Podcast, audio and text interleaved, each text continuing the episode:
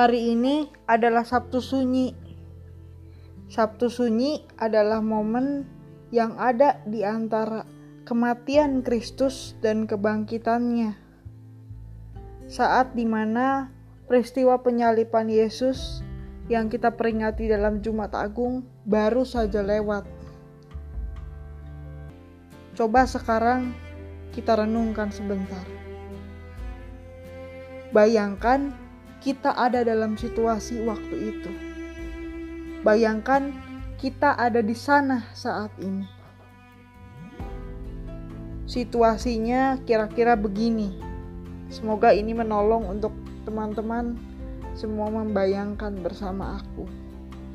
Kita baru aja kehilangan orang yang kita kasihi. Dia yang kita kasihi itu matinya tidak hormat matinya secara tidak hormat. Apa rasanya kalau dalam kondisi kayak gitu?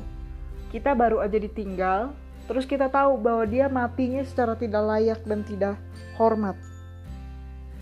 Padahal kita tahu bahwa dia itu nggak salah dan dia itu sangat kita kasihi. Yang aku bayangin pastinya saat itu rasanya hening, sepi, sendu. Ada juga rasa kalut dan bingung pastinya. Kita kalau dalam kondisi seperti itu nggak tahu mau ngapain. Nah, karena ini Sabtu Sunyi, tadi pagi aku sengaja ambil waktu untuk ibadah Sabtu Sunyi pagi-pagi. Hari ini aku ikutnya kebaktian bersama GKI Pondok Indah. Tentunya secara online juga. Nah, teks Alkitab yang mereka ambil jadi bahan bacaan itu adalah Matius 27 ayat 57 sampai 61. Dan menurut teksnya dikisahkan dalam si kisah itu ada tiga orang. Satu Yusuf dari Arimatea, kedua Maria Magdalena, ketiga Maria yang lain. Maria yang lain itu dicatat sama Alkitabnya begitu teh tulisannya. Satu Yusuf dari Arimatea, dia adalah seorang yang kaya. Kedua Maria Magdalena, yang ketiga Maria yang lain.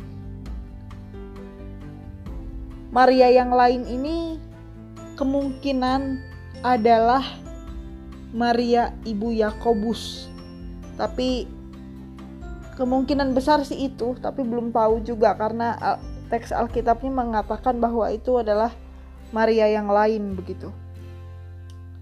Menurut kisah yang ada dalam Alkitab dan teks itu, waktu itu katanya Yusuf dari Arimatia ini menghadap Pontius Pilatus minta mayat Yesus. Nah, setelah diizinkan, Pontius Pilatus mengizinkan eh, mayat Yesus diserahkan kepada dia. Kemudian Yesus dikuburkan oleh Yusuf di tempat yang sudah disiapkannya dan digali sendiri. Jadi Yusuf dari Arimatia yang kaya ini menggali kuburnya Yesus sendiri dan mungkin juga dia yang memesan karena dibilang dia adalah seorang yang kaya. Itu mungkin maksudnya dia yang supply semuanya. Lalu setelah itu setelah itu selesai dia pergi. Segera dia pergi. Pokoknya setelah menguburkan selesai dia pergi tapi ada yang lain yang dilakukan oleh dua Maria ini. Maria Magdalena dan Maria yang lain tetap tinggal di situ. Mereka ngapain? Coba perhatikan kalau sahabat semua teman-teman punya Alkitab, silahkan dibuka Matius pasal 27-nya. Kita berfokus kepada ayat 61. Apa yang dilakukannya di sana? Alkitab tertulis bahwa Tetapi Maria Magdalena dan Maria yang lain tinggal di situ, duduk di depan kubur itu. Ya. Duduk di depan kubur itu. Sekali lagi, aku mau ngajak teman-teman semua bayangin situasinya.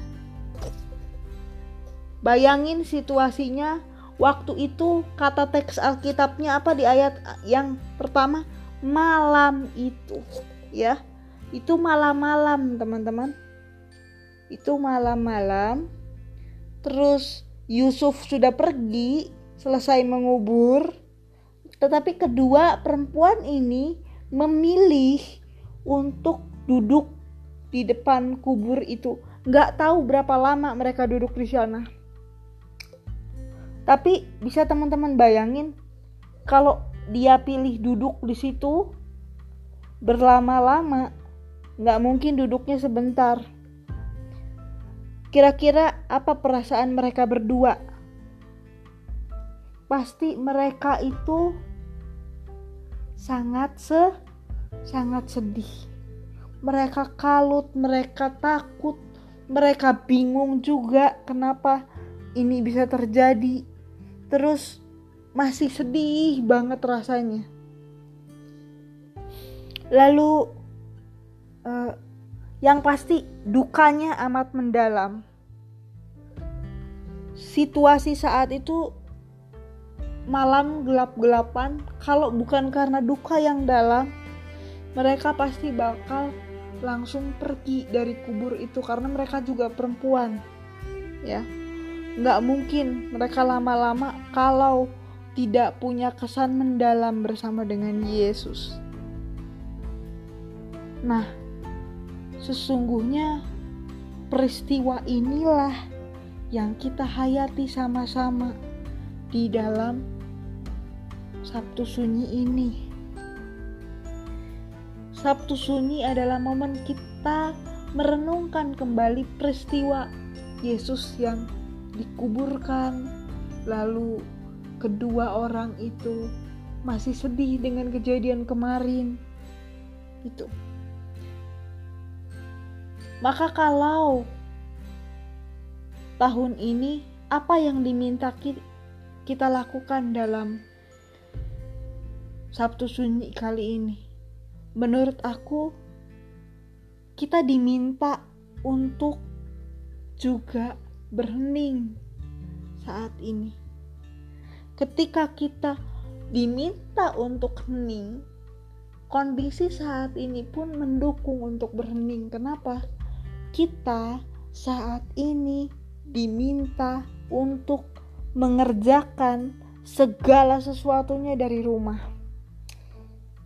Pemerintah meminta kita untuk ada di rumah sepanjang hari dan setiap hari ya. Dalam kondisi seperti ini sebetulnya sangat pas untuk dipakai untuk mengheningkan diri. Aku yakin banget kalau urusannya nggak ada waktu itu bohong banget. Kita punya banyak waktu untuk melakukan ini, merenungkan dan merefleksikan diri juga berhening bersama dengan Tuhan. Pasti banyak waktunya.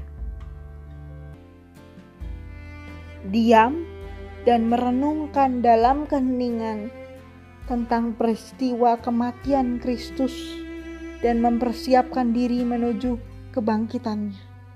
Itu yang diminta oleh teks Alkitab dan diminta kita lakukan saat ini. Dalam momen Sabtu Sunyi itulah yang diminta. Persoalannya Maukah kita meluangkan waktu dan menyediakan diri untuk melakukannya? Kebanyakan dari kita dalam kondisi kehidupan kita sedang tidak ideal seperti ini, akan sulit sekali buat kita mengheningkan diri, ya kan? Kita terlalu sibuk dan terlalu berfokus dengan masalah yang kita hadapi saat ini. Kita pusing dengan corona, pusing dengan persoalan-persoalan kita yang lain. Jadi kita lupa untuk berhening di hadapan Tuhan. Tapi hari ini kita diminta secara khusus untuk mengenangkan, momen itu dan merenungkan kembali apa yang terjadi pada saat itu sehingga kita siap menghadapi Paskah. Mungkin emang kondisinya tidak ideal. Tapi tidak apa-apa. Coba luangkan waktu itu hari ini.